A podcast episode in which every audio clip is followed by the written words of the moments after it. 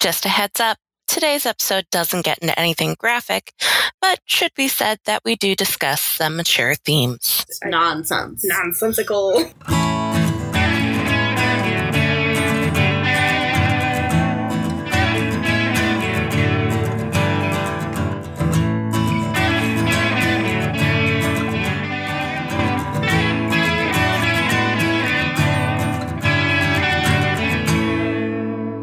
Hi, welcome to another edition of The Book Isn't Necessarily Better, a community library network podcast from North Idaho. I'm your host, Michaela, And I'm Roxanne. and today we are talking about a, a heavy hitter. Um, We really, sure are. Alice's Adventures in Wonderland from Lewis Carroll. And if this is your first time joining us, uh, this is a podcast where we read books and we talk about the adaptations that have been made from them before, after. Since, between, Well, this is in the public domain, so there are a lot of adaptations. absolutely. We'll probably only hit on a few today. Do you want to hit me with some bio about Lewis Carroll? I sure do. So, uh, one thing I didn't actually know is that Lewis Carroll is a pseudonym. Mhm. This man's name is Charles Ludwig Dodgson. He was born in ni- 1832 in Cheshire, England, uh, and he died in 1898 in Surrey, England, when he was 66. He got the name Lewis Carroll. I got this from mentalfloss.com along with a lot of my fun facts that I get. So, he created his pen name in 1856 by taking his own name, Charles Ludwig, translating them into Latin as Carolus Ludovicus, Ludovicus. Ludwicus, and then reversing and retranslating them into English. Right. Oh, and then flipping the names around. Yes. Yes. Uh, so he was definitely a guy who loved to have uh, fun with words for sure. Um, he was brilliant. He was a, actually a mathematician, and that's what he did for his job. He was a math lecturer at Oxford, Christ Church, which is within Oxford. They call them colleges. And he's famous for writing Alice's Adventures in Wonderland, which came out in 1865 and then he also wrote through the looking glass and what alice found there in 1871 although he originally had called the story alice's adventures underground because technically wonderland is all underground which we kind of forget about but she falls down a rabbit hole Yes. Other rejected titles include Alice Among the Fairies and Alice's Golden Hours. there also was one like alice with the goblins Oh, yeah I missed and that. elves yeah Which there aren't really, so that's kind of a weird. I know, I was just thinking that. But he grew up as the third child in a family of 11 kids. So there were seven daughters, and he was the oldest of the four sons. His father was a reverend, and he was bullied a lot as a child because he was sickly. And he also had deafness in one ear. Yeah, so he became a math lecturer, and he was also ordained as a deacon in 1861. And it seems to me that at Oxford during this time, being a lecturer or professor was closely tied to also being ordained. Right. Is that the sense you got? Yes, so he was actually supposed to uh, be ordained for the priesthood as well. He petitioned, I believe, to Henry Liddell, who we'll talk about a lot today, and did not want to necessarily take vows, uh, enter the priesthood. And Henry Liddell originally told him, nope, you have to do this because everyone has to do it. And then suddenly changed his mind and said, nope, you're good. So he was like the only, one of the only non priests at the college. Yeah, and that's interesting because um, he never got married. And we'll talk more about that Mm-hmm. later. He was a confirmed bachelor, Right. that old fashioned term. um, so, yeah, while he was working at, at Christ Church in Oxford, he met the family of his boss, the Liddell family. So it sounds like it's supposed to rhyme with fiddle, so little. Mm. So, it, but it's not little; it's L I D D E L L Right. and they had some children and that he was very close with. So the children in this family were well, the, the girls were Alice, Lorena, and Edith. And they also had a governess named Miss Pritchett, who they called pricks behind her back, and might be the uh, uh, inspiration for the Red Queen. He was especially close with a little girl named Alice in the family. So she was born in 1852, so she would have been 10. Being childless, he also was sort of an uncle type to his other friends' kids, and some of them were quite famous. For example, he also was close with Alfred Lord Tennyson's children. yeah, and other famous people who were at Oxford at the time. So one day he is taking the kids. So should we call him Dodson or Carol? I say we stick with Carol. Okay. That's what he's. That's what this is known as. Okay. So So one day, Carol was taking the kiddos on a picnic boat ride up the Thames, and to entertain them, he started making up a story. And the story was about Alice, and she is going to. Did he call it Wonderland yet? I don't believe so. I think it was just her adventures underground Sure. and he made up these fantastical stories that were nonsensical. They all starred Alice, and it's sort of like The Wizard of Oz. Like, he is definitely the dodo in the caucus race story.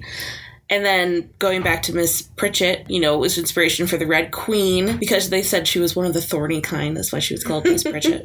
Nice. Yeah, so they love the story, and then he goes home and he writes it all out and he puts it in a bound book for Alice as a gift. This just happened to be lying around the house when an author came to visit them, and he looked through it and he's like, This is genius. And he convinced Mrs. Little to convince Carol to get it published, and it was a runaway hit. Yeah. Absolutely. So it came out in 1865. He specifically wanted Sir John Tenniel to do the illustrations for it, and I know that Carol paid for the original print run. Mhm. I know that at some point Sir Tenniel stopped the print run because he thought that the images weren't of like high enough quality. Oh, So they spent like an extra like six hundred pounds to like redo the print, which six hundred That's- pounds is pff, it's pocket change now. Um, so much money. but it's a lot of money then. Wow. So it, I think he's in actually the original stories. Oh, uh, okay. I think you're right. Um, before it came out, he had focus test, like did like market testing of it on his friends' kids, and one of his friends' little boy was six and said he quote wished there were sixty thousand volumes of it. Wow. Um, he also gave it to Queen Victoria, who read it, and she demanded to be given his next book that he published, which was about mathematical forms Yes. were because he only wrote as Lewis Carroll for Alice in Wonderland and his other like silly poems. Right. Um, but he also had a ton of other books written as Charles Dodge- Hodgson. Dodgson. Yes.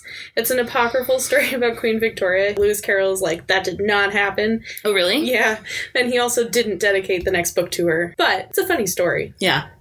Oh, I wanted that to be true. Mm-mm. Bummer. Yeah.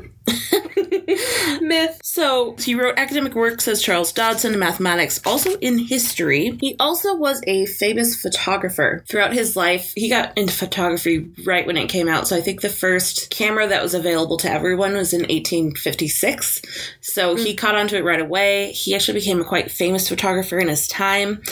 And this is from Smithsonian Magazine, who had a wonderful article. He did about 3,000 photographs during his life, half of which are children. And now we're going to start the icky stuff.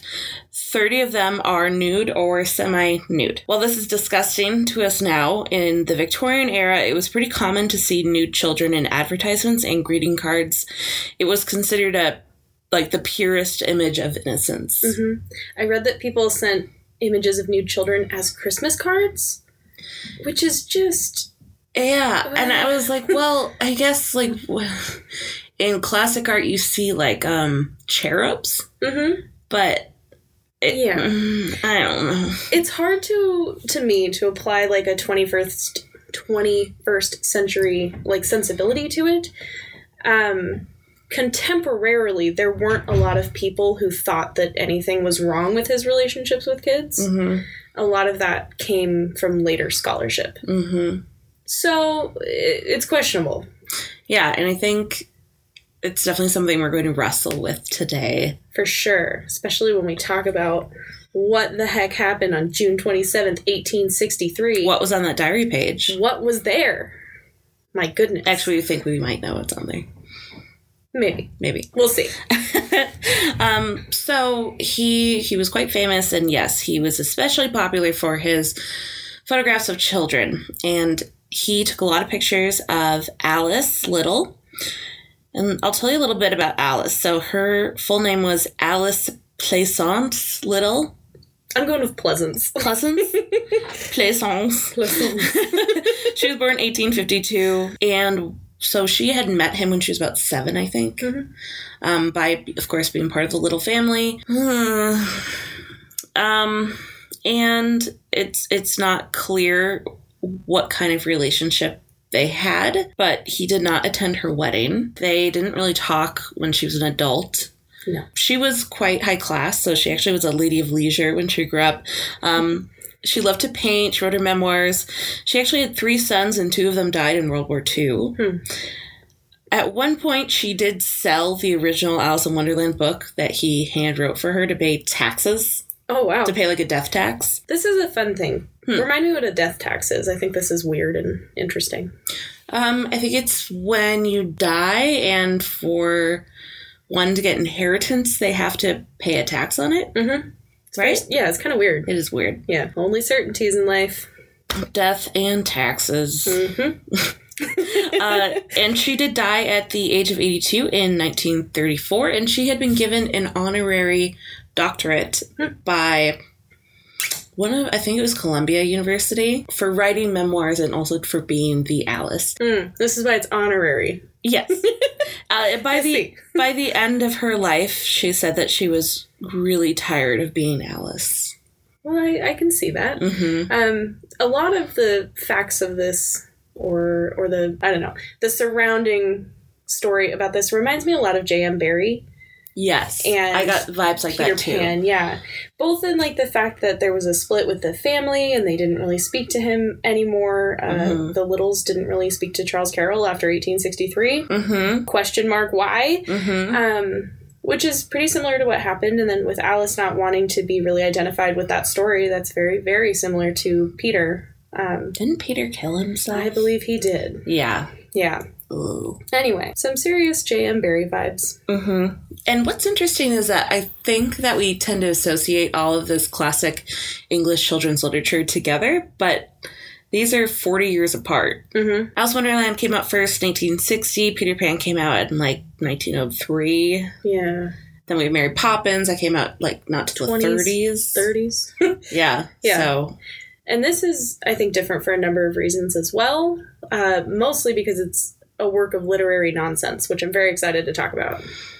yeah, I'm excited to hear you talk about it. yeah. So just a few more things about him. Do you know that he invented something called the nictograph? I yes, this is so interesting. E- Tell me about He, it. so, I mean, so obviously it's really complicated what his feelings about children were. He also was a genius. Um, like so many Renaissance people that man. we talk about, he's a genius and we feel icky about him or confused or so yeah. He invented the nictograph. It's a card with so imagine like a, a card that's about the size of a bookmark, I guess, and has sixteen squares punched into it, and then it lets the user write in the dark in a shorthand that he invented because he was tired of getting up in the middle of the night and he didn't want to light a candle. So he wanted to be able to write in the dark. And it's also really helpful for blind people. Yes. And if you look at the shorthand, it looks a lot like Hebrew Oh, because they're all sort of like a, um, they all look like they could fit inside a square. All the letters. so fun fact: um, in the early 2000s, my parents both had Palm Pilots, which I loved to steal and uh, mess with because who didn't want to mess with parents' Palm Pilot as Yeah. a child? Um, and there was an app on there or a, a shorthand notation style called graffiti Hmm. that I still I can do to this day. It's all every letter is one stroke, and it is similar and similar to and based on Lewis Carroll's uh, Really? nictograph crypto, uh, cryptography writing. So oh, that's cool. yeah, it's very cool. Oh, that's really cool. I'll have to see if that's still sitting in the round in the Yeah. garage somewhere. yeah, so, God, he was really interesting. He also had a stutter, which he called his quote hesitation. And people would say that he claimed that the stutter went away around children, but that's not true. It kind of depended if he was like in a stressful situation or, Right, like many people who have stutters or stammers. yeah. Or actually, I grew up with a lisp, hmm and if I'm really tired, it starts to come out. Yeah. So I can't say my F is right. Uh, one of the reasons he did refer to himself in real life as the dodo, Mhm. and one of the reasons people say he may have referred to himself this way is because of his last name when he was trying to get it out might have been Dodo Dogeson. So Mhm. That's kind of sweet. it's sweet and sad. Um, he was very sounds like he was kind of awkward around adults. yes, I kind of think of him like Robin Williams. Robin Williams always said he did not like talking to adults; it made one easy. And so apparently, he was really awkward if you talked to him, but he was wonderful and natural with kids. Interesting. Again, again I'm the opposite. this is all complicated. yeah. Uh, I know. I, I can be awkward around children I'm not related to. I'll be like, and what do you do, Right. sir? And like in theory, I, I believe children should be treated like adults. And then I get around kids and I'm like, do you like lollipops? Like I just don't know how to relate. yeah, I know. Oh my gosh. Mm. One of my favorite things about Lewis Carroll is that we mentioned he was friends with some interesting people. He was very into the the pre-Raphaelite movement. Oh, I love the pre-Raphaelite Yeah. movement. So he was really good friends with John Ruskin, Dante Gabriel Rossetti, Cool. William Holman Hunt, John Everett Millay, and Arthur. Goodness, I can't talk today. Arthur Hughes. I can't talk today, so Man, we're having a day. I know. So the Pre-Raphaelites is a it's a mostly artistic movement. Um, there were like poets and things that were doing pre-Raphaelite work as well, but it's mostly um, in paintings and statue. A return to extreme detail and bright colors, and really uh, going against the conventions of learning art by rote. So I love pre-Raphaelite yeah, artwork. Uh, you've probably seen the um, the picture of Ophelia. mm-hmm. Mm-hmm. Ooh, it's a good So one. good. well, that's cool. Yeah. Let's see what else about him. Oh, someone accused him of being Jack the Ripper. This is oh my gosh, I'm so glad you said this. Yes, he was accused of being Jack the Ripper, most famously by this guy named Richard Wallace, who wrote like an entire book where he basically took every word that Lewis Carroll ever wrote and anagrammed it into like confessions of guilt, That's great. uh, which is just fantastic. Mhm. Like it's the wildest theory. Everyone else is like that makes no sense, Richard Wallace. And in fact, uh, he had published a piece about it in Harper's, and two readers wrote in to to anagram his own blurb for the book into a confession that he framed O.J. Simpson. I love that. It's excellent. I oh god. Think about what nerds well, what nerd he is, Mhm. and then what nerds the people who did that were. It's just Yeah. like a nerd battle, It's a good one. Good nerd, nerd, battle. melee. um, yeah. So he loved logic, mathematics, and puzzles. Did you know that he wrote a the first printed proof of the Kronecker Capelli theorem, that old chestnut? Well, Oh, that one, yes. Hmm. but he also created a conceptual system for better governmental representation. Yeah, this, You- this guy. He really was a Renaissance man. Yeah, His social skills apparently were wanting. we should talk about the diary. Okay, let's talk about the diary, but first I have to tell you my favorite fact about him Okay, that he invented three words that Okay. we use today. Rip, go hit me. Did you hear? Do you know what this one? I actually, I specifically didn't look this up because I didn't want to know. Okay, he invented the word chortle, Oh, okay, it's a good, useful word, man. glumph, and you're going to love Mm. this, Michaela. He invented the word snark. Oh, it's my favorite word. I know. I thought about you. he literally is Oh. the, the father of Snark. All right, so my patron saint. Yes. Yes. okay. Okay, let's talk about The diary. the diary entry. So he was a religious diarist, meaning not that he was religious, meaning that he he was religious. he was religious. oh my god. And also a diarist. yes, but it wasn't diarying about journaling about Not religion. said Oh my- diary. diarist. so he would keep a diary every day, religiously.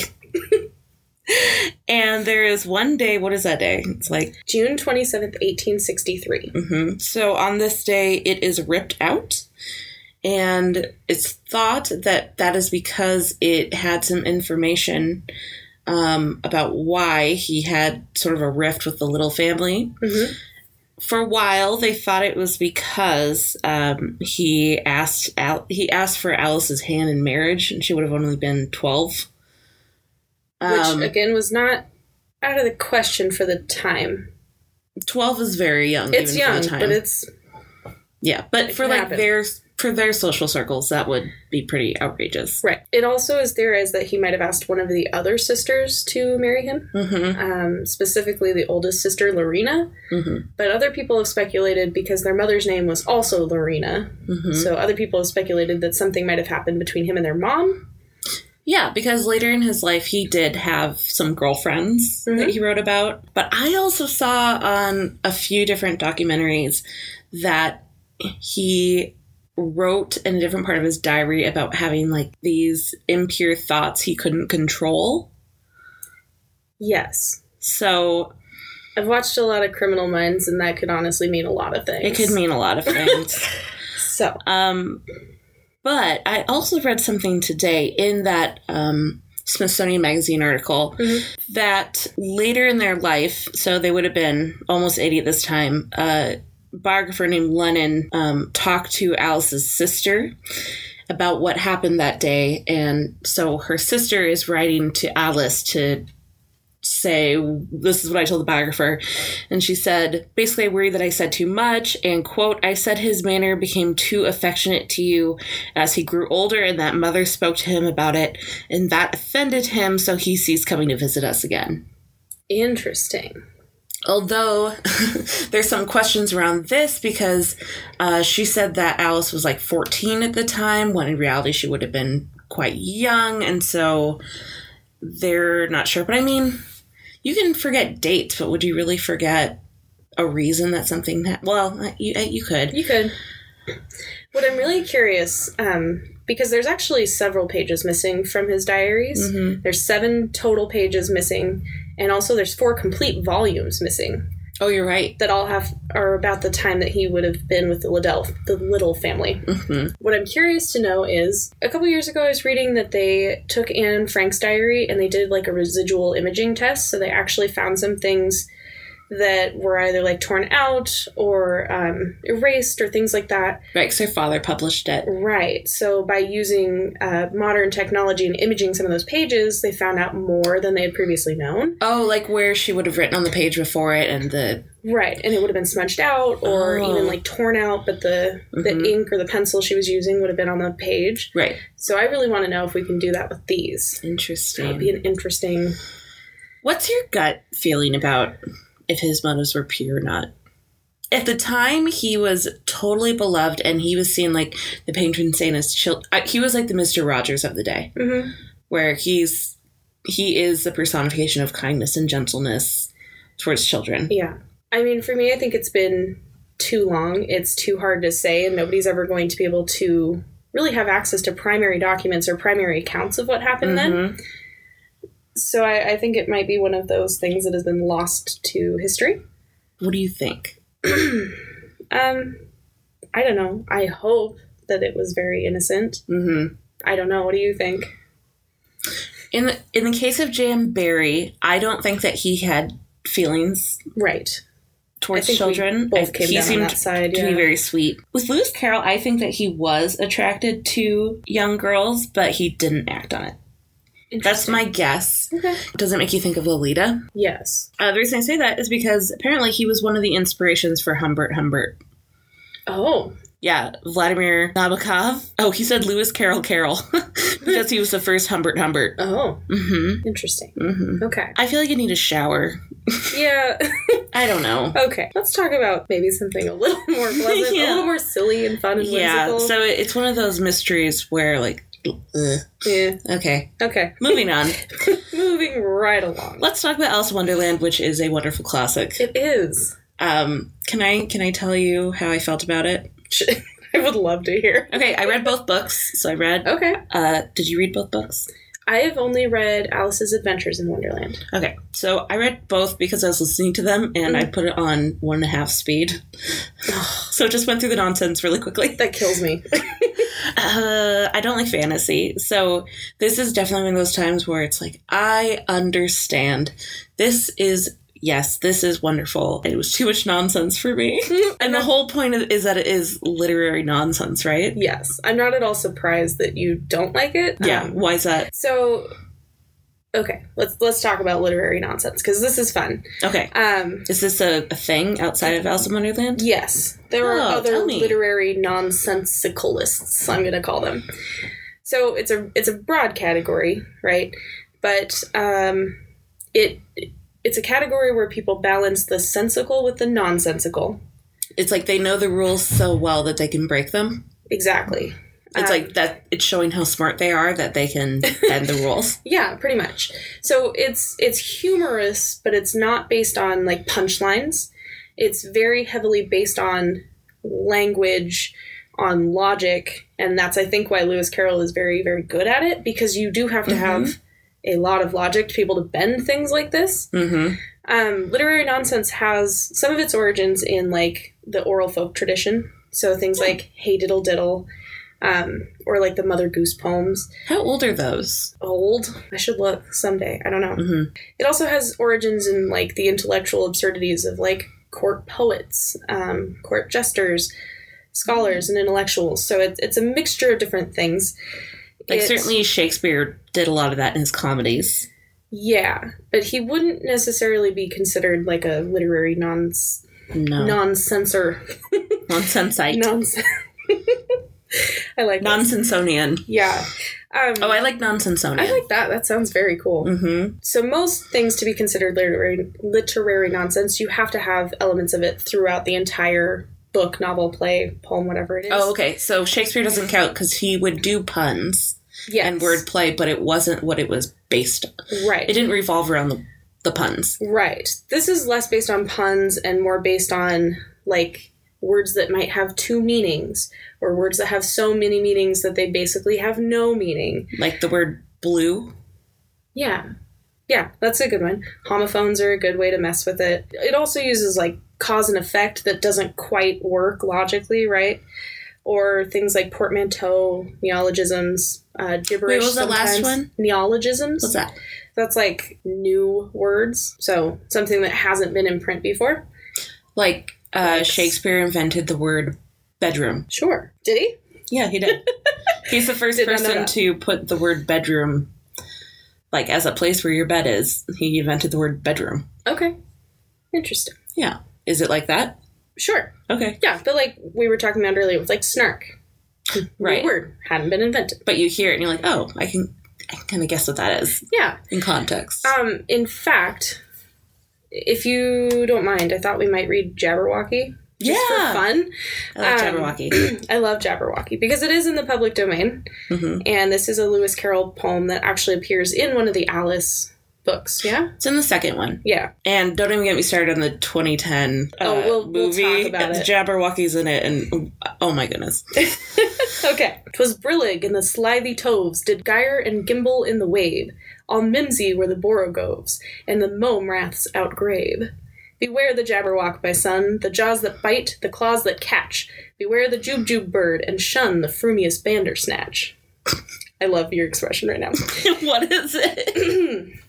He took his vorpal sword in hand, long time the makesome foam he sought, so rested he by Tum Tum tree, and stood awhile in thought. As in oofish thought he stood, the Jabberwock, with eyes of flame, came whiffling through the tulgey wood, and burbled as it came. one, two, one, two, and through and through the vorpal blade went snicker snack. Excellent onomatopoeia right there, by the way. Snicker snack. He left it dead, and with its head he went galumphing back. Galumphing. There we go. And hast thou slain the Jabberwock? Come to arms, my beamish boy. O frabjous day, Calloo, Calais, he chortled in No. his joy. Ah? 'Twas brillig and the slithy toves did gyre and gimble in the wabe. All mimsy were the borogoves, and the mome raths outgrabe. Okay, Excellent poem. tell me about it. Uh, as you can see, most of those words are absolute nonsense, don't really exist, not words we use now. However, you get a, a lot from that poem without even knowing what any of it means, Yeah. right? What Bandersnatch? Did he make that up? As far as I know, What do we use the word Bandersnatch for now? I feel like it's a video game character or something, or it's a brand. Well, there's a Black Mirror episode based on it, so it's probably Oh. not great. I love Black Mirror. Oh, I hate Black Mirror. Why? There are certain things that I can't watch or do without just being, I mean, overwhelmingly depressed. Black Mirror is very depressing. Black Mirror is like, I can handle maybe one episode like every two years. It's like the kind of science fiction I actually like. Ugh. It's where things that could happen soon. Ugh. Anyway, it's it's that and it's Bo Burnham for me. I I thought can't. you liked Bo Burnham. I love Bo Burnham. I love Inside, but I've only seen it once. Why? Because it's too I depressing. haven't seen it yet. I've listened to it a thousand times. Really? But I can't I can't stomach watching it again. Hmm. Anyway, other literary non-sensorians, is Yes. that what we said? Include and these people are they write other things as well. But Let me guess. Dr. Seuss. yep. Okay. Okay. Um Shel Silverstein probably won't Yes. surprise you. Yes. Roald Dahl. Oh yeah. Uh, but also Douglas Adams. Okay. Yeah. Dave Eggers. James Joyce. Oh yeah. Well, James Joyce loved Yes. Liz Carroll. Yeah. Uh, John Lennon. How so? Well, Oh. specifically, I Am the Walrus refers to, The Walrus and the Carpenter. yes, um, but also just that sense of images flowing together that don't necessarily make logical sense. poem. Hmm. Um, and also Weird Al, fun fact. He's on the list. I'm like, that Hmm. one I don't really know, but that's a stretch. But yeah, but I'd buy it. Yeah. Okay. So that's literary nonsense. Oh, uh, Lewis okay. Carroll is kind of like the person everyone thinks of if they're going to think of even just regular nonsense. yeah, You probably think Lewis Carroll. yeah, for sure. Yeah. So would you say that he's the grandfather of it? Yeah. Like how Mary's. So it, it existed before then. Yes. but where he's Mary probably- Shelley like definitely invented science fiction. Right.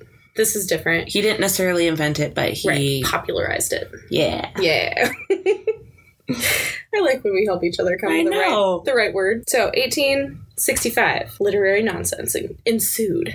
Uh, tell me what happens in Alice's Adventures in Wonderland. Brr. Well, we'll have to work on this together. So they're really, it's like a bunch of really short little stories. Yeah, so it's been Yeti. It cuts right to the chase. So it starts with a little girl, Alice, who's seven, and she's kind of taking a nap on a sunny day by a river. And all of a sudden, she sees uh, a, a little white rabbit wearing a waistcoat. And what I love is she it takes out a pocket watch and she goes, Rabbits don't have pocket watches. And then she realizes that rabbits don't have waistcoats either. and she follows him and she falls down a rabbit hole. And then there's this entire sequence where she keeps changing shapes. So she'll, I'm sorry. Real quick. Is this why we say down the rabbit hole? yeah, girl. Oh my god. Okay, carry on. Sorry. Really? Yeah. I don't know. Oh, wow. Didn't yeah, occur to me. Totally. so she tumbles down the rabbit hole. Mhm. and she's in this room and she needs to get to a key that is on top of a table. And she sees a bottle that says, Drink me. And then she gets way too big. And like any smart child, she does the thing the bottle says. right. Yeah. uh, so so she gets really really big and then she eats cake that is spelled out in currants and it says eat me and it makes her really really small and then she kind of has to like figure it out how to get to the right size she opens up into wonderland which i think would look a lot like willy wonka and the chocolate factory in the first Yeah. scene hmm where all the kids are out there The good one with Gene Wilder. yeah she goes on to have these adventures where she keeps meeting a series of very rude creatures Yeah. that's my takeaway is that everyone no seriously Everyone's rude. no, really. Did you? Was that your takeaway? My number one No, takeaway you're not is wrong. that everyone in Wonderland is super rude and aggressive. Okay. I just, I just, That's all I thought. I'm like rude. the funny Rude. thing is, I'm like, you guys are all just very direct. I would like to have a conversation with you. Oh, and I was like, God, these people are rude. and Alice is being so polite, and oh, I felt I, really I appreciate frustrated. the snark of all the characters. in no, and I was Wonderland. like, you didn't need to say that. that was unnecessary, sir. yeah, like she's just asking for directions. Like, help her out. they won't. So she meets uh, a caterpillar. Mhm. who smokes a hookah. Uh, she meets the Cheshire Cat. And um, that's because he was from Cheshire, England. Cheshire Cat, which is a cat that can like disappear. Yeah. Yeah. Uh, I've seen a cat without a grin, but never a grin without a cat. Yes. hmm And this is also after, apparently, after the Bible and Shakespeare. Alice in Wonderland is one of the most quoted books in the English language. Fair. Extremely. Yeah. There's curiouser also- and curiouser. Oh yeah. I forgot to say this while you were talking about Nabokov, but he also did the Russian translation. Oh, of- really? Yeah, of Alice in Wonderland. Oh, interesting. Um, it's available in 174 languages and it's never been out of print. So hmm that tells you how popular it is. Yeah. By the time of Carol's death, it was the most popular children's book in England. Cool. hmm Yeah, so she meets all these different things. She goes to the most famous ones that people know are the Red Queen, who says off with their heads, the guys painting the white roses red, We're painting the roses red. They Excellent. painted the roses red. Uh, Tweedledee and Tweedledum is not in the first one. They are in the second one. So I listened to the first one, and it was narrated by Jodie Comer. She's in Killing Eve, and she's in The Last Yeah. Duel. Okay, cool. She was amazing as a narrator for the first one. She I did bet. wonderful voices. Like you could imagine, she's a very expressive face, you know, so you Mhm. could just imagine her face contorting. Then the second one I, I listened to, so Through the Looking Glass, it was narrated by like, it sounded like a New York cabbie driver. I'm not kidding. Like, oh no. he would do Alice's voice. Like he just was like, and so anyway. and then Tweedledee and Tweedledum sounded like straight up like lobsters. It was, it was oh my like gosh. they're like, I mean what I say and I say what I mean. Oh, and then Humpty Dumpty was just like a really big jerk. Nice. Also, I don't like Humpty Dumpty. no. He's a jerk. Mm-hmm. Though I did like that she didn't know whether or not to compliment Humpty Dumpty's belt or was it a cravat? Because he Yes. just has like pants on half. She has to play croquet using flamingos. Mhm. And so, if you're thinking about the movie from the 50s that's so famous, they combined the first and second books. And so, the, what we Right. think of, like the flowers that can talk and are also jerks, um, that's also in the second book. Tweedledee Tweedledum's in the second book. There's the famous creepy poem about the walrus and the carpenter who eat the little oysters. Is that in the first one? I think the second Oh, I don't one. know. Uh-uh. I think it's in the I second don't one. remember. Yeah, I think Tweedledee and Tweedledum tell her about the oysters. Okay. Yes, they do. Yeah. You're right. Yeah, so she meets all Yeah. these different animals, and she is she trying to go home, or she's really just It's kind of just like they keep getting her confused for different people. right. They'll call her different names, like Marianne, which is kind of funny. Yeah. I don't know that she's necessarily trying to get home. It kind of it's very similar to the Wizard of Oz in that she just gets dropped into like a magical land and Yeah. is kind of wandering through it. Yeah, Obviously Dorothy's trying to get home. Alice never says like, she's more feels very free. yeah. She and she doesn't feel unsafe. She it, or does she kind of knows that it, it's a dream. It's- In the it's- yeah, second in the one, she second one, knows it's she a knows. dream. Yeah. but she keeps thinking like, man, wait till I tell everyone at home about this. yeah. Mhm. in the first one. Then she meets a Mad Hatter, which is a play on the term Mad as a Hatter. And Do you of know cour- why they were mad? Yes, tell me though. Uh, no, I'm asking you. Why were they mad, Roxanne? But I'm sure you know. it's something to do with the glue they used, yeah? They would use mercury Mm-hmm. and the fumes from it would would give them Right. Madness. madness. so people would say before the Mad Hatter, people would say there is Mad as a Hatter. Right. hmm Then there's the March Hare, and I don't really get what the March Hare is supposed to be. Is that an allusion to I something? think it's an illusion. I don't know. Then there's the Dormouse who's always sleepy, and they're at a continual unbirthday party. Yes. Yes. A very merry on birthday A merry- to Yes. To you. you and me.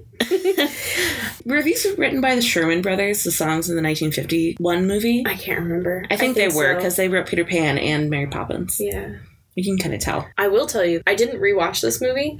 I didn't either. I couldn't bring myself to do it. Oh, I used to love this movie, but I can still sing you probably every song from that film. Like that's how much they earwormed. Really? Yeah. I can't even think of most of this. I know A Very Merry on Birthday, Yep. Paint the Roses Red. Yep. There's a song that the flowers sing in the beginning. It's all in the golden afternoon. That song's actually very boring. um, but the rest of the songs in there are like I still know them. Hmm. Like 20 years later. Interesting. Kind of crazy. I was more a Little Mermaid kind of girl. Uh, I didn't like her. Why? I don't know, I just never got into that Oh, one. I think also like I I grew up with all brothers and all my cousins are boys and stuff. so they didn't want to watch the princess they didn't watch ones. princess movies. We watched a lot of the movies that were either boy movies or like Sword in the Stone. Yes, we watched Sword in the a Stone lot. slaps. it does. As the children say. Oh my goodness! It does. Yes, she she, she goes on these adventures. and what happens in the end? Uh, um, well, she gets to go back home. She just like wakes up. She just wakes up, Mhm. and then she tells her older sister, and then she like skips off to dinner. And her older sister like sort of imagines everything that Alice saw, and then she's like, "I wish Alice could stay little forever." And it's like, Lewis Carroll, what? Uh, do you know that the poem at the beginning of this is an acrostic of her name? I thought it was at the end of Oh, it the is second at the book. end of the second book. Yep, the you're end right. of the second book is an acrostic, and what is an acrostic? So an acrostic is a poem where if you took the first letter of each line, it actually spells out something else. Mm-hmm. Um, so this one spells out Alice Pleasance or Pleasance, whichever you prefer. Uh, little. There's also In case there was any question who Alice was. right, which is strange because he always said it wasn't her. I know. Yeah, her. She and her sisters are also in there when the Dormouse tells a story about three little girls named Elsie, Tilly, and Lacey. Hmm. Uh, Elsie is L.C. Lorena Charlotte. Tilly uh, is Edith, who was nicknamed Matilda. I don't know how you get from Edith to Matilda to Tilly, but whatever. Okay. Um, and Lacey is an anagram of Alice. People often look for meaning in this, Yes, and they look for often. allegories. Apparently, it's supposed to be what it is, which is nonsense. Yes. It's just supposed to be silly silliness. Mhm. Um, Not everything has to mean something, folks. Sometimes it's just a cigar. Sometimes, sometimes it's just Wonderland. Yep. Um, although, uh, you could say that when she's eating and drinking, it's like being in adolescence, Mm. where you're changing a lot. You don't know what's happening, Mm. Yeah, yeah. but that's one reading of it. But for the most part, um, It's just silliness. it's just silliness and it's Yeah. fun. And she learns a lot of poems. There are so What's your many- favorite poem? So many poems. Uh, I do like The Walrus and the Carpenter Mm-hmm. simply for the fact that uh, a it's a delightfully weird sequence in the Disney film. Yes, It's just bonkers. it's dark. It's weird. and um, one of my favorite authors that I haven't talked about a lot, surprisingly, on this show, uh, his name is Lemony Snicket. Oh yeah, I love a series of unfortunate God. events. oh yeah. uh, Lemony Snicket uses a stanza from The Walrus and the Carpenter in the series of unfortunate events books to give a coded message to the Oh. Baudelaire children. That's cool. It's allusions to other things. Do you have a favorite poem? No, I, I I like more of the one-liners. Yeah. like curiouser and curiouser oh, yeah. or just the little silly things like um i think one of my favorite parts when uh, who are they arguing with it was maybe humpty dumpty humpty dumpty god such a jerk he really bugged me Okay. they were saying it's the same as saying they're saying like you can say i ate that or that ate me like you can't just switch things around and so they give a bunch of examples and they're very silly Right. i did not explain that well do we want to talk about adaptations Yeah. or is there anything else you want to say about the original book? Oh, I was just going to say, other than poems, my favorite part of this is uh, the Pig and Pepper chapter. No, it's so weird. It's so weird. so creepy. uh, where the Duchess is making soup and there's too much pepper and everyone is sneezing and then the baby turns into a pig and it's just and then the what? poems they say about the baby, or they like sing these horrible lullabies to the baby that like are abusive. hmm yeah Ugh. it's weird. It's very weird. I like it because it's something that would not get written and published now. No, it's so weird. Everyone would be like, "This is you're too far gone, Yeah. Lewis. Get out of here." and he's not being creepy, it's just weird. just- Bizarre. yeah. Yeah. Let's talk about some of the adaptations. Okay. So already by 1886, there was the first musical put on on Broadway of Alice in Wonderland. I think it was in the West End.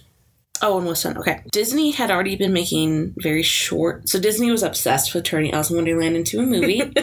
Disney himself. Disney himself. Uh, in the 1923, he had already made shorts about Alice in Wonderland. Uh, the first movie did come out in 1903, and before there were movies, some really wonderful book parodies came out. Mhm. Can I tell you about them? Yeah, please. Okay. So there is Gladys and Grammarland. Nice. Yeah. I think I would enjoy that. Gladys and Grammarland came out in 1897. It was a parody to help kids learn grammar.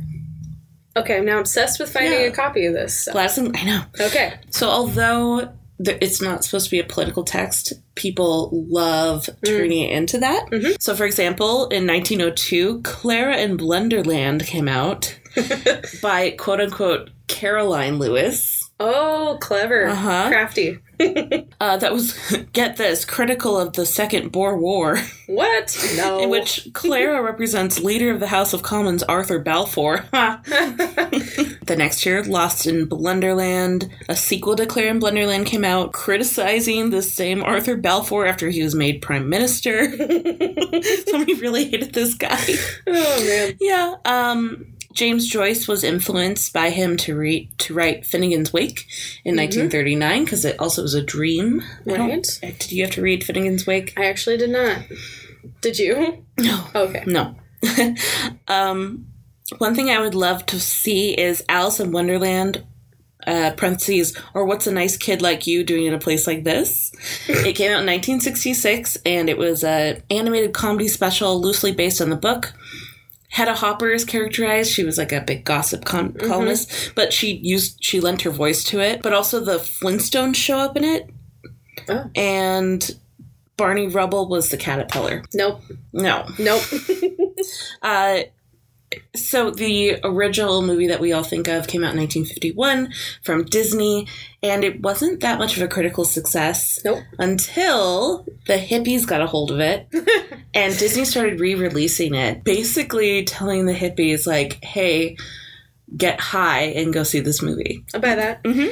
Um, the original scriptwriter, because he had this the rights to this for a long, long, long time before it ever got turned into anything. They originally wanted it to be a live action film, and the person who wrote the original script was Aldous Huxley, Yeah, I heard that too. who wrote Brave New World is probably his most famous, Mm-hmm. but he also has, and I highly recommend this because it's the, one of the weirdest things I've ever read, uh, The Doors of Perception okay, which is about his. I think I might have mentioned this when we talked about what's his face, uh, Ken Kesey, okay, because the Doors of Perception is like Aldous Huxley trying various substances and then writing about his experience. Oh, really? Uh, yeah, that's it's interesting. weird. Yeah. uh, so yes, that did not get made. Um, yep, and speaking of substances, so Jefferson Airplane's song White Yes. Rabbit from their 1967 album mentions Alice, the Dormouse, the hookah smoking caterpillar, the White Knight, and the Red Queen. Very famously, that song is used in like a bunch of movies where anything trippy happens. Yeah. Um, and recently, we're, th- we're coming at you from March of 2022, Mhm. and that song was recently the backing track to the new Matrix movie. Mm-hmm. And the trailer? yes, in the trailer, and one of the gals in that movie has a white rabbit tattoo. Actually, it's even in the original Matrix. It's follow the white rabbit. Yeah, White Rabbit's a, it, it like has become this thing like follow Uh, See? the White Rabbit Yes, to basically get high. yes. Mhm. Anyway, so yes, it was in the new Matrix film as well. There's another rabbit that he's following down the rabbit hole. Mm-hmm. Hmm. And I used a lot of internet sources for this information. Mental floss was helpful as always. You know what? I'm not ashamed to say I use Wikipedia because when they are well written and linked to sources, it can be very helpful. I actually I would love to give a shout out to Wikipedia because do I think that you should use it for like your PhD thesis? Yeah. Um, absolutely not. Should you use it for your podcast? Sure. yeah. Is there a lot of social research that's on there? Is there a lot of uh, free information? And you can check the sources. So Mm-hmm. if you want to actually make sure that you're getting vetted information, you can. Mhm. But Wikipedia is a fantastic um, free source of information. Yes. So that's way to from go, Wikipedia. Just don't use it, kids, for your papers. Don't tell your teachers we said Yeah. so. Um, and then, just real quick, let's go over the Johnny Depp, Oh, you seem so excited. Alice in Wonderland, Yeah. and Uh, it's its own thing. yeah. It came out in 2010. So I saw this movie in high school. It was my senior year of high school Okay, with like a big group of friends. We all went to like Denny's and then went to because probably tipped really well, right? oh yes, definitely. We always spent a lot of time at Denny's and probably they all hated us. And you each spent like twelve dollars collectively. Yes, I'm sorry, everyone at Denny's in 2010. Yeah, mine was Applebee's and Embers. yes. So I went to see it with a group of friends, and I I just watched it again the other day, and I was like, I felt like this film was better, and it, it's just not. Um, I used to think like the effects in it were fairly good, and like I mean, they were like cutting edge in 2010, yeah, superimposing faces onto yeah, onto characters. but yeah, I mean, I watched it again as an adult, and I was like, ooh, Has that not was- aged well. It has not. Uh, and there's a sequel to it. Yeah, I checked out from the library and did not get around to watching it. So- I, I purposely didn't get around to watching it. I mean, it doesn't. There are some of the same characters, but the plot in no way Mm-mm. um, follows anything. Right. And even in the first one, it's more based on the Jabberwocky than on anything in Alice. Like she they- rides the Jabberwocky. Yeah, she also Excuse rides, me. Yeah, she also rides a Bandersnatch. Uh, yeah, it's just like, come on, yeah. come on. and I really want to like that movie because parts of it do look cool. The costuming I actually really like. Yeah. I like the score. The Danny Elfman score is good. Love Danny Elfman. Yep. So I, there's some things to like about it. It's great study music. If you need some, Is it? yeah, it's Mm. it's good study music. Actually, it's not great. Like if you just need to like get a bunch of reading done, but if you are on a deadline and you need to write a paper, it's like it'll get you there. Okay. So Okay. it's decent music. Um, but yeah, otherwise not my favorite film. No. And I don't know that I want to see if they did another live Alice. Would you be? I mean, Alice isn't my favorite classic, so. Okay. Eh. Meh. Um, I think I feel like I have memories of being little and going to a, a stage play, which can be very That could magical be for a fun, kid. Yeah. Mhm. I what I remember more. I obviously watched the Disney one um, a lot, but there's also a 1936 Mickey Mouse cartoon Oh, called Through the Looking Glass, Hmm. or sorry, uh, Through the Mirror. okay. And it's like Mickey is asleep in his bed. You see his little like soul kind of rise Yeah. up out of him and like go through the mirror. Basically, like the magician's apprentice when he's dreaming at the beginning, you kind Yeah. of see him. Yeah, you see like a Hmm. Yeah. phantom him come It's up and terrifying, by the way. Yes, weird. yeah, it goes through the mirror and meets a pack of animate cards and all Mm-hmm. sorts of things. Um, I really remember that from childhood, which is weird because I don't know where the heck I would have watched it. It wasn't a Fantasia, was it? No, You sure? it's just like its own little short. Oh. So it might have been in like a Mickey Shorts yeah, that they played for movies. compilation. Yeah. Anyway. Oh, It blew my I forgot mind. they used to do that with like VHS tapes. Yeah, well, it Man. blew my mind when I found out that cartoons were basically invented to play before movies. Real movies. Yeah. That Yeah. you Crazy. Mm-hmm. would just go and watch cartoons beforehand because you didn't have a TV. cool. So, anything else, or otherwise, tell me what I would like if I like Alice. if you like Alice, but you don't necessarily want to watch one of the adaptations we have talked about, uh, Lost, the series Lost, is very heavily influenced by Alice's Adventures in Wonderland. Hey, good point. So, you know, you might enjoy something else based on it. If you like video games, there's Kingdom Hearts, which is all Disney all the time, but also manga, um, anime. It's very. I've never actually played it. I've seen my husband play it plenty of times, but um, it's well loved. Okay. Kingdom Hearts. If you're actually gonna try and find a book that's kind of like this, I do recommend The Hunting of the Snark, which is Lewis Carroll's where the snark came from. Um, Is a snark a thing? the snark is a thing, It's a creature. yes, and That's one of his famous poems besides Alice. yeah, and we do have copies at the libraries. Um, it's inspired musicals and mathematical principles, which is a super weird thing. Well, Uh, apparently, Alice is a, a joke about Euclidean math that he wrote. Like, I if there clap- is any clap for logic you. to be Oh my found, it's gosh. that he was making fun of these nor- new forms of math that came out and pushing my glasses yeah, up my nose. way to go, Lewis. Oh my gosh. um, you could also read The Owl and the Pussycat by Edward Lear. That's another Oh. really famous example of Mhm. nonsense poetry. I recommend The Gashly Crumb Tinies Mm, mm. by Edward Gorey um, or The Amphigory, which has many of his stories in it. We have that at the library. And then if you want some more adult uh, type books, look for The Hitchhiker's Guide to the Galaxy, Douglas Adams, very nonsensical, or After Alice by Gregory Maguire, which is an adaptation uh, kind of like if you know Wicked. It's the same guy, Mhm. same writer, and he just takes it from a more adult standpoint. I think my sister Lindsay, who was on the show, Mhm. was reading that and said she was she liked it. Nice. She said it was like Dark Vanessa. Yeah, it, he usually writes pretty dark versions of your favorite childhood tales. so no, it remember the doesn't- book Dark Yeah, yeah, Vanessa? Yeah, No, I know. it's But like it Dark is Vanessa. also- it's like Alice's point of view being maybe groomed. Maybe. Ugh. Uh, what do you recommend? What? Sometimes you have recommendations. Oh, you're right. uh, I don't have any. okay. What? Okay, wait. Actually, what are some other? Just really quick. What are some other like person tumbles into a Wonderland type place? Mm, Willy Wonka. mhm. Well, Charlie and Chocolate Factory is the book. Willy Wonka was the movie. It's been done, but of course I can't come up with any specific examples. There is or Mario. I don't know. I don't know. sure. I'm not. I'm not coming I up feel with like it. there's one I'm thinking of. It's just. I mean, I guess like any fantasy where you go into a new, it's world building, right? hmm Ooh, Gregor the Overlander series uh, by Susan Mallory. Hmm. No, sorry, Suzanne Collins. I don't know where Mallory came from. Suzanne Collins, same lady who writes The Hunger Games, Oh, okay. but I like these better. hmm Um, Cool. Yeah.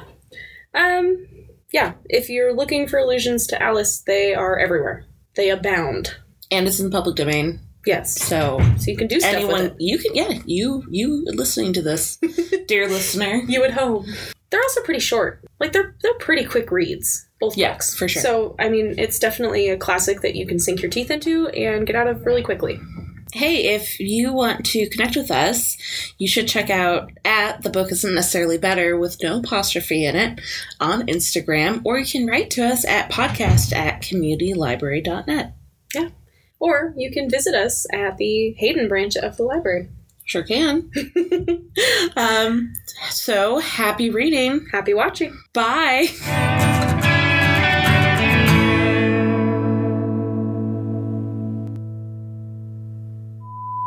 I also have thoughts and feelings, maybe not as deep. Okay, eighth time's a charm. If Eighth, eighth, eighth time's a charm.